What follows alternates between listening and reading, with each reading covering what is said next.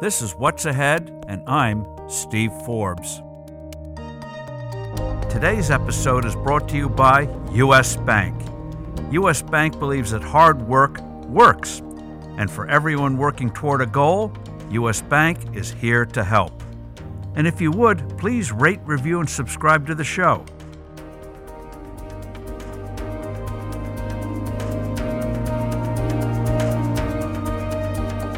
In a minute, you'll hear my conversation with the world's foremost monetary expert, Nathan Lewis. He'll share with us the simple but powerful formula that makes economies thrive, why this secret formula hasn't been used even though it's been tested for over three thousand years. Well, we discuss that and much more. This is one conversation, if you want a better future, you won't want to miss. But first, when you look at the week ahead, here's what to expect. More on trade. Mexico deadline comes next week. Will China negotiations get underway? Will Republicans continue to rise up against some of Trump's tariff policies? All of this will have a bearing on the stock market. The stock market believes the Federal Reserve is going to come to the rescue with a rate cut in interest rates sometime in the future. I think the markets are inhaling something that is still probably not legal in most of the country. What's going to turn the market around long term is getting these trade uncertainties out of the way. But until they do, expect a lot of volatility. Well, Nathan, uh, thank you for joining us. You've uh, written three great books on money, probably the three best books on money in print today, but you have one out now, jargon-free, written for anyone and everyone. It's called The Magic Formula, The Timeless Secret to Economic Health and Prosperity. You make it sound so simple, but as you point out in the book, countries and states that practice that magic formula do well. When they move away from it, they start to falter or fall away entirely, which gets to the age-old question is, how do we get more prosperous? How do we create more resources, more wealth? How do we get that greater prosperity and economic security, especially in modern times? You make the point, it's taxes, low tax rates, and stable money. And you make the point, too, very importantly, that if you do those two things right, it brings into train the other things that people think are critical for prosperity, such as fiscal discipline, property rights, individual liberty, and the like. So get those two things right, and other good things follow with it. Let's start with taxes. Why is that one of the two critical things you have to get right? It's so simple, but it's so easy for governments to get it wrong. Without a strong economy, you've got nothing. Uh, because without a strong economy, what do you have? Well, tax revenues are going to be weak because no one's making any money. And expenses are going to be high because you've got lots of socialistic political pressures. You've got lots of welfare payments. You have a lot of people in need. And so what do you have when revenues are weak and, and spending is high? You have deficits. And then deficits go right into more taxes, as you're seeing in all these high-tax states like New York. Uh, deficits go right into more taxes, and then you end up in the spiral of decline. Things just get worse and worse and worse. Uh, let's uh, you uh, give examples throughout your book of history where this is not a theory. It plays out not only today but in times past. Uh, take the example of Holland, which was a small speck of real estate in Europe, got the money right, got the taxes right, became a global empire, the richest country in the sixteen hundreds in Europe. And then by the time Adam Smith wrote his great book, uh, The Wealth of Nations, you make this point in your book, Holland was already on the downward slide because of raising taxes. Walk us through what happened with Holland, how it rose up, and then how it went on that decline by ignoring the magic formula. Uh, exactly. Um, we're already, already seeing this in the U S today. High-tax states have, have poor economic performance. Low-tax states have better economic performance. But a lot of people don't really recognize how common and ubiquitous this has been for the last five hundred years. Uh, the story actually begins with Spain, which had this magnificent empire in the sixteenth century, and then toward, and then toward the end started to tax themselves more and more and more and more. And so Holland, which was actually part of Spain at the time, uh, declared independence in a revolutionary war, a little bit like ours. They wanted lower taxes. And so they were able to split themselves off, this little country, new country, which you know, had, had nothing, right? It was mostly below sea level. Uh, yeah, literally underwater. literally, yeah, literally underwater, or without the dikes it would be. And all the businessmen, a lot of the businessmen of Spain, you know, kind of rushed into the Netherlands because now they could do business without these crazy Spanish taxes.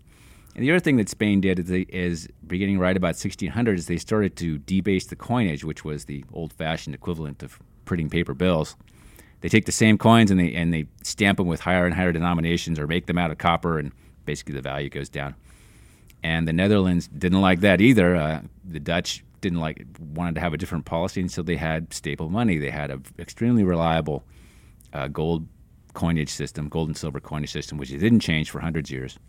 And this little country uh, became the master of the biggest trading empire in the world, became the wealthiest country in Europe, became the financial center of Europe, and also became, according to many historians, kind of the birthplace of the modern of modern capitalism. They had the first stock market since the Roman Empire. They had the the rise of banking and insurance companies, and they even had futures and options markets, and all this stuff we're familiar with today arose uh, in seventeenth century Holland. Well, and, and they, had a, they had a wonderful century uh, in the seventeenth century, but they got into some wars with England, which became the big rivals. Uh, England was also at the time pursuing a, a low-tax, stable money strategy, and, and so England and Holland were becoming very competitive. And eventually they got involved in a series of wars also with uh, Louis the fourteenth in France, because there was all this wealth in the Netherlands and all this commerce, and they really didn't have the ability to sort of military, militarily defend themselves. And they got in a lot of wars, and they eventually got into a cycle of higher taxes, originally to pay for the wars. But once they had the higher taxes, the economy began to suffer, and businessmen began to go elsewhere, and, and people began to fly English flags in their ships instead of Dutch flags.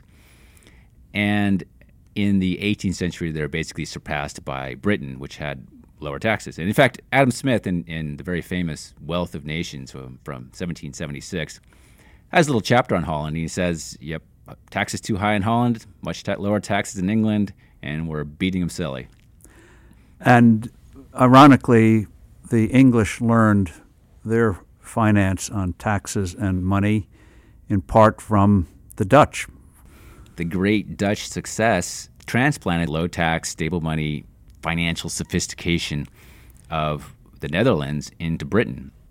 And so that is that is one of the reasons why Britain was so successful in the eighteenth century, because they imitated the Dutch while the Dutch themselves were slowly taxing themselves into oblivion. And the United States, too. Hamilton learned the lesson of uh, Holland and then England. Of course, you know, the United States is a British colony.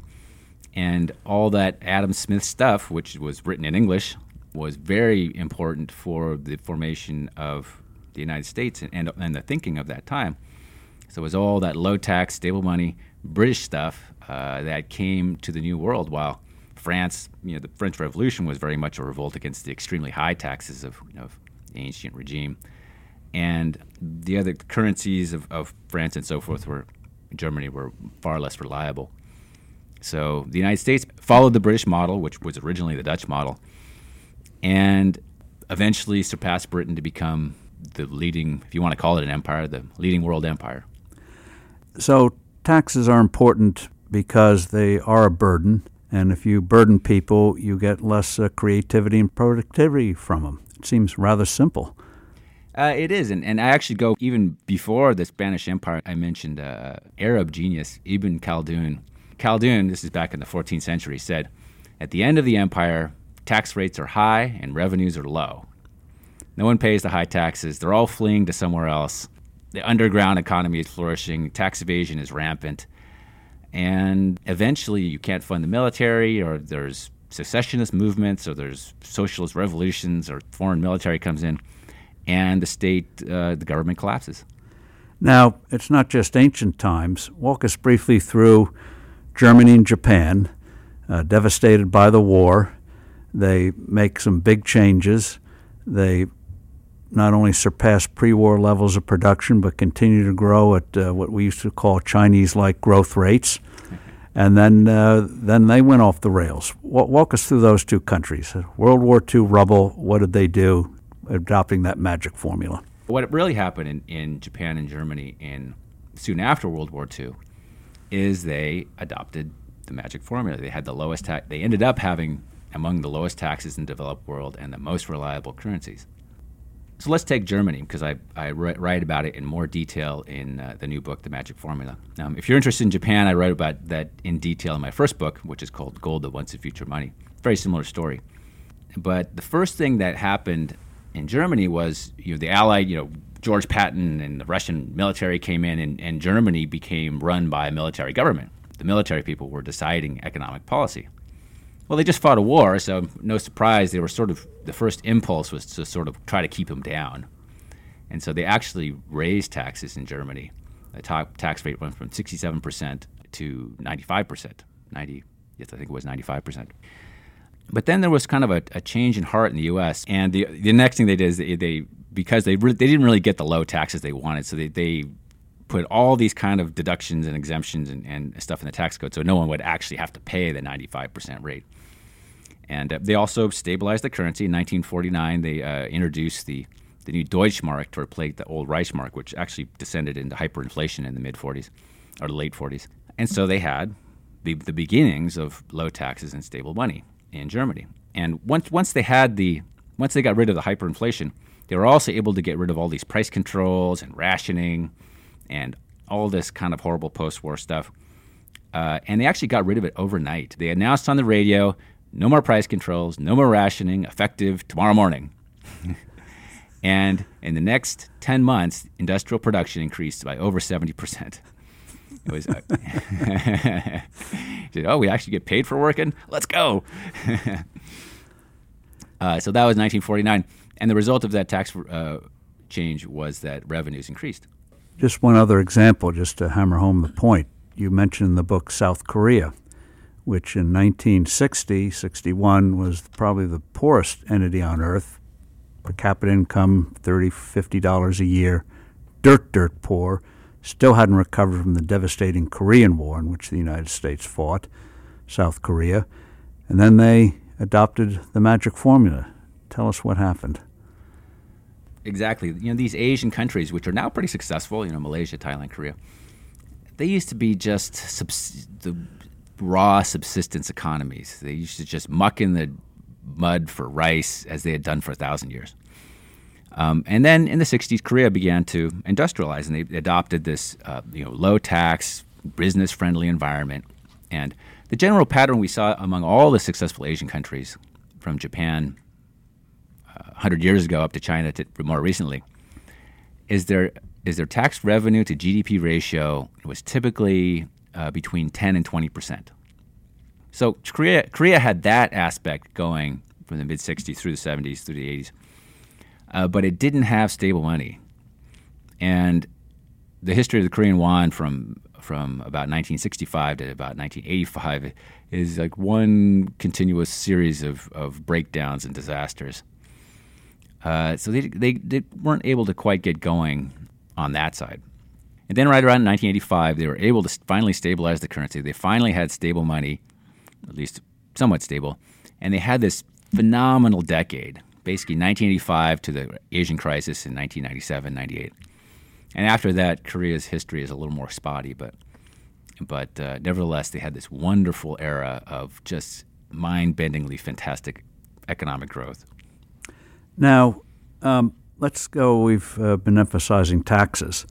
Uh, let's get to the emphasize more. You've mentioned it before, but the money part. Why is the stable money so crucial to economic success? If you look at what an economy is, it's people cooperating together. We often think of capitalism as being competitive, but it's really about cooperation, right? If you look at all the people who have to cooperate to make an automobile, some people talk about even a pencil, very famous example, but you have to have thousands and thousands of people putting together all the various parts in the automobile, or, or thousands and thousands of people who are involved in the production of wheat. You know, they have to make these harvesting machines, and there's petroleum involved and truck transportation and all these things. And the way all this stuff is organized is through money and prices. And the way to the only way for this this coordination via money and prices to work effectively is if the price signals are not being messed up by unstable money. Um, if the price of oil goes from twenty dollars to one hundred dollars, and it's because of a shortage of oil, because, I don't know, there's a revolution in Saudi Arabia or something. Um, that's one thing. But if it goes to twenty dollars to one hundred dollars simply because the value of the dollar is falling because the Federal Reserve is being sloppy, that's a completely different thing. And if the economy reacts to the rising price of oil in the first example by reducing consumption and, you know, developing other sources of oil and all the things that begin to happen when the prices change, that's all good, right? Because we have a shortage of oil. We have to accommodate this somehow, uh, reduce reduce consumption here, increase production there.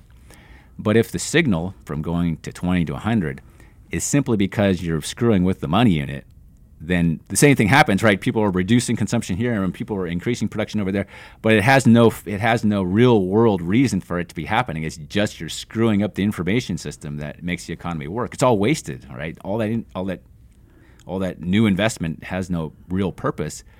It's what the Austrians called malinvestment. This gets to a, a very basic question.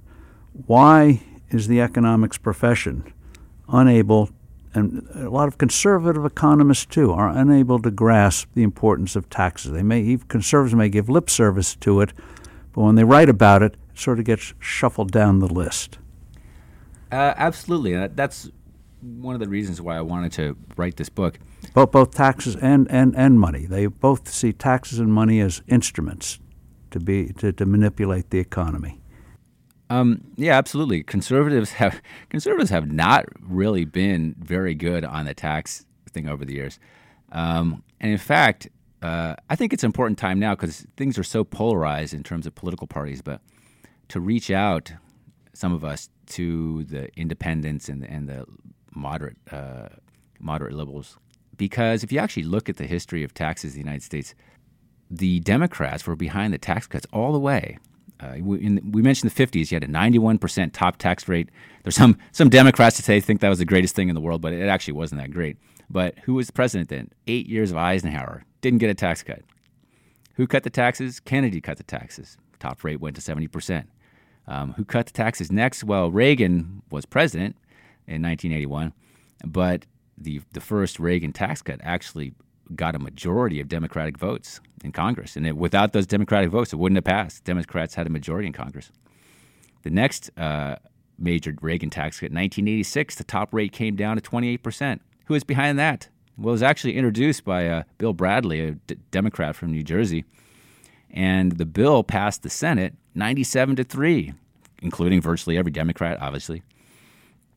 So all the way along the all, all the way along the line, uh, Democrats have been in support of pro-growth tax reforms. And it's a very simple reason why, you know, because they were there when taxes were ninety-one percent. You know what happened? People who didn't pay taxes didn't have a job.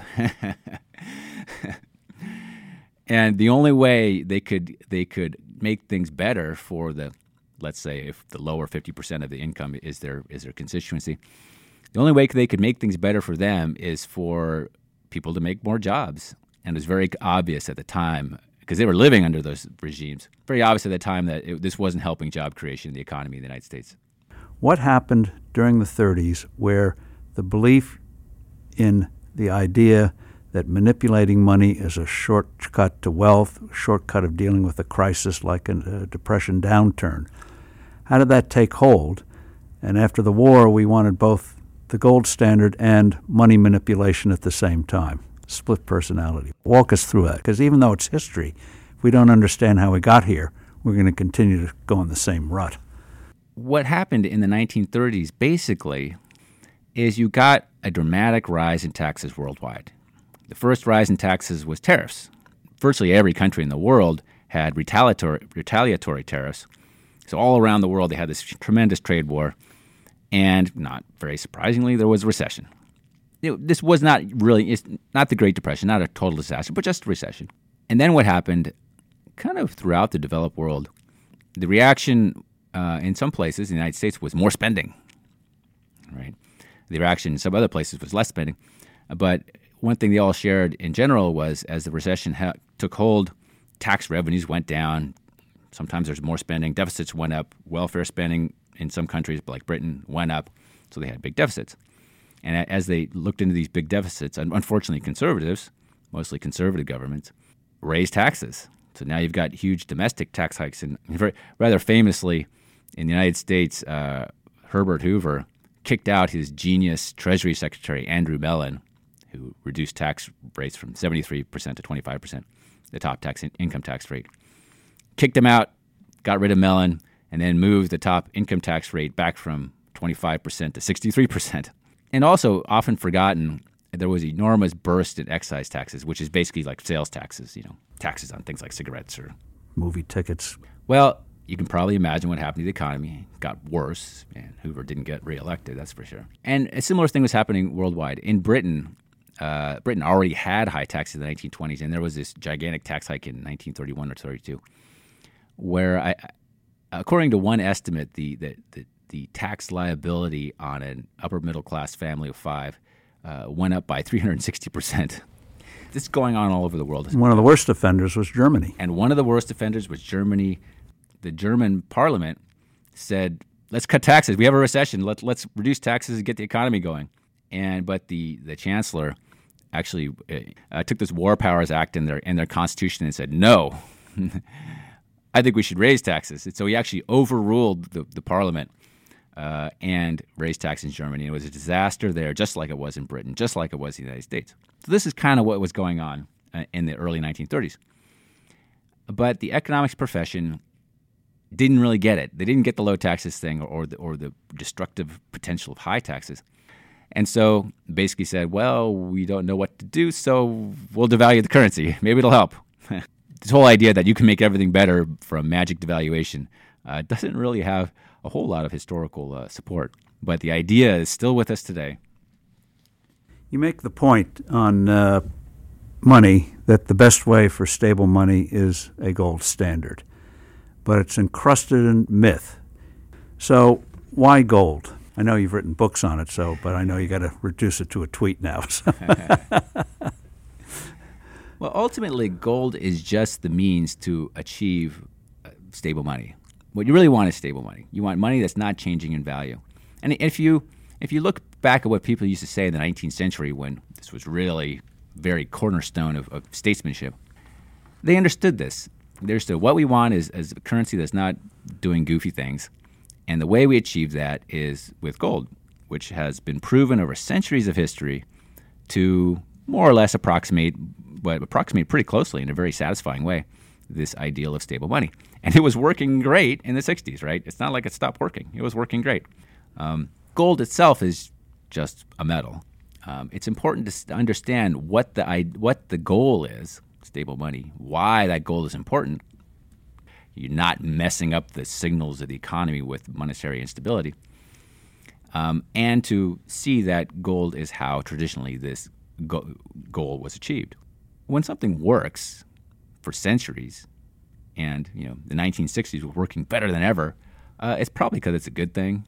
So basically, for a variety of reasons, geological, you can't get a big surge in production of gold because of the geology of it, peculiar geology of it, and mining it.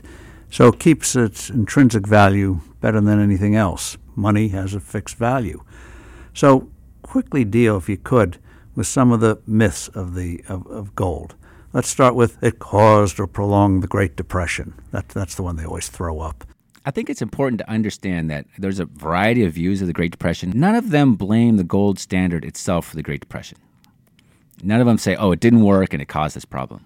If you actually look at what the Keynesian view is, uh, which is still today the most prominent view, they said that there's a reduction in aggregate demand from unspecified causes. They didn't know.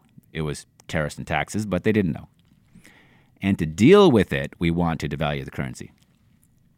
Now they weren't blaming they weren't blaming the gold standard, but they said, "Well, uh, we have twenty percent unemployment. Let's do something." So, so, they, so they felt that the gold standard didn't cause the depression, but was standing in the way of a of their devaluation. Yeah. Exactly, and, and it's important to recognize that in the United States, we devalued from twenty dollars an ounce to thirty-five dollars an ounce, but we didn't leave the gold standard. We stuck at thirty-five uh, until nineteen seventy-one. So. Even if you are, you know, I say, you know, once a century you get yourself in a heap of trouble and you got to devalue, okay, you know, twenty to thirty-five, but stay on the gold standard, right? Don't just become a floating currency. Now, another rap is that uh, gold standard would hurt the poor, even though it enables a growing economy. You can still have a welfare state with stable money, as Bismarck showed in Germany back in the eighteen eighties. Uh, exactly. Um, I'm not sure where this hurting the poor story comes from, because, you know, I think jobs help the poor and stable money helps create jobs. It probably goes back to the eighteen nineties when there were various arguments to devalue the currency even then.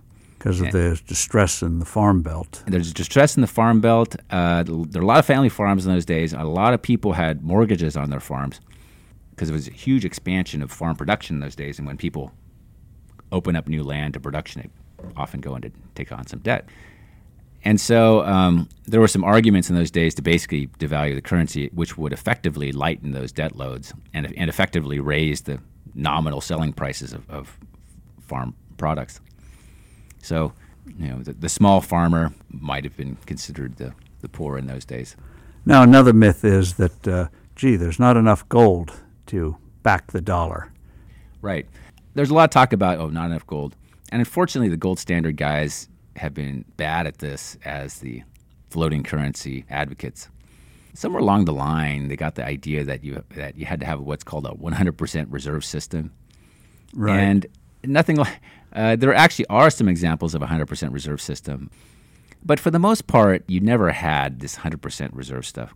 So getting to the getting to some conclusions, there's never been an economy in history that has high taxed its way to prosperity.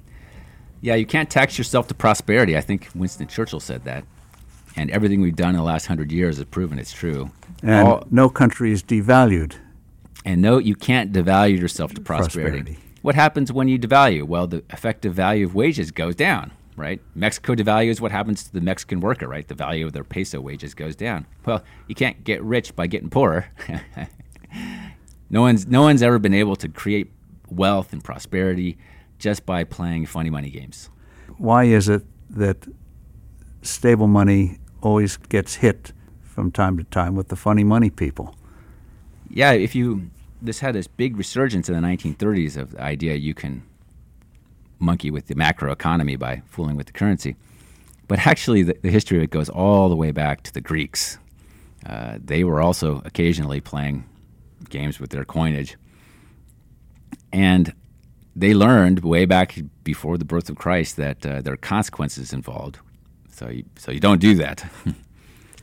Say a few words about uh, the latest iteration of this funny money uh, monster called modern monetary theory, which even conservatives seem to be uh, enamored with. Uh, modern monetary theory, yes. It's a uh, It's an idea that, that pops up again and again and again, um, in part because it's partially true.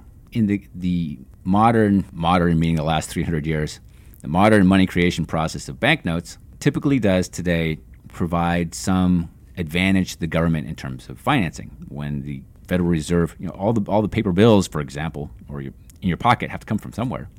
And the Federal Reserve doesn't just make those for free. You know, he takes it takes something in return, and what it takes in return is government bonds.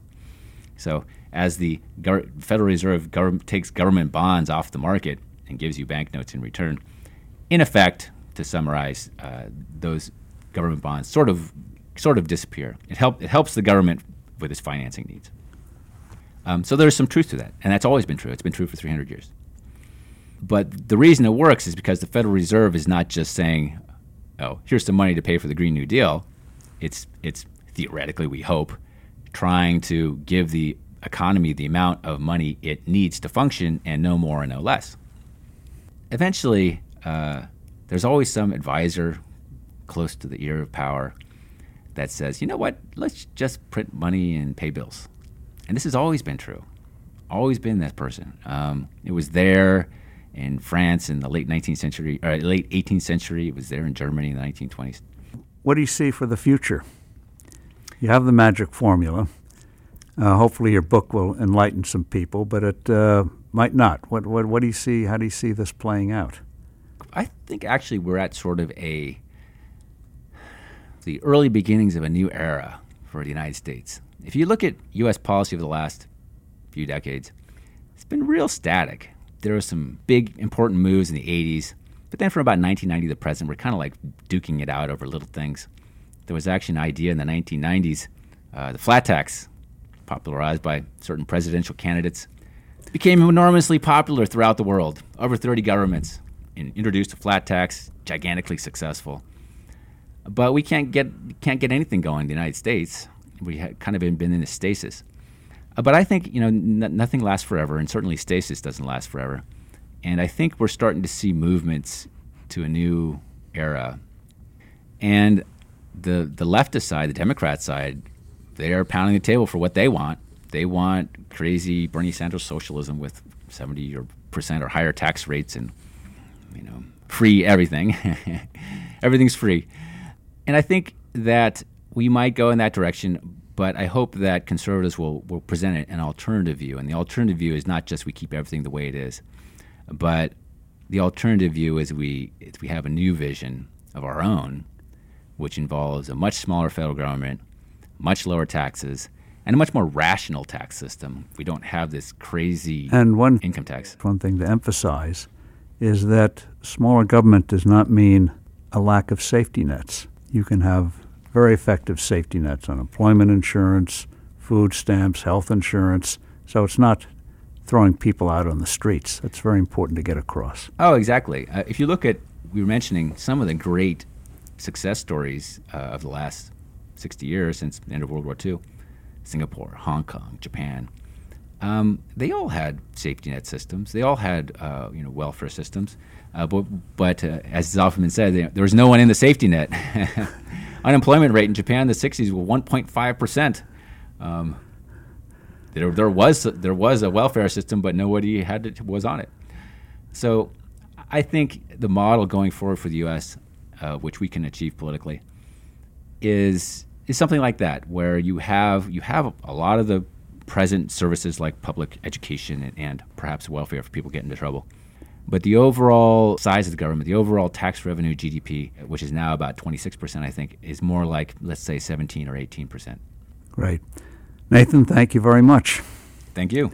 So the book, again, is The Magic Formula, The Timeless Secret to Economic Health and Prosperity. Hopefully with your book's uh, sales and circulation, it'll no longer be a secret. Thank you.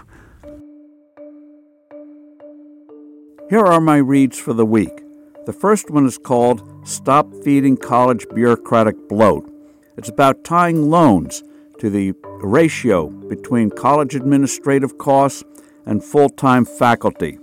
In other words, with the rise of federal aid, there's been a direct correlation between administrative costs of colleges. They're much, much too high. Philip Hamburger, law professor at Columbia, makes the point students shouldn't have to bear the full cost of those loans. Colleges should have, as they say, skin in the game. You can find this on the Wall Street Journal, W S J dot com. My next one is that interview over a week ago, but still highly relevant, even though it's been overshadowed by now with headlines about Europe and trade and everything else. But there was a fascinating interview with Attorney General William Barr on C B S News. You can read the transcript or go online and hear the interview and see the interview itself. It's with Attorney General William Barr. It was done by Jan Crawford of C B S News. You can find it on C B S news dot com. Barr, in this interview, has explosive statements about alleged spying, about what happened behind the Russian collusion story. I'm amazed it didn't get more coverage, but you should read it, because this is going to be big headline stuff in the months ahead.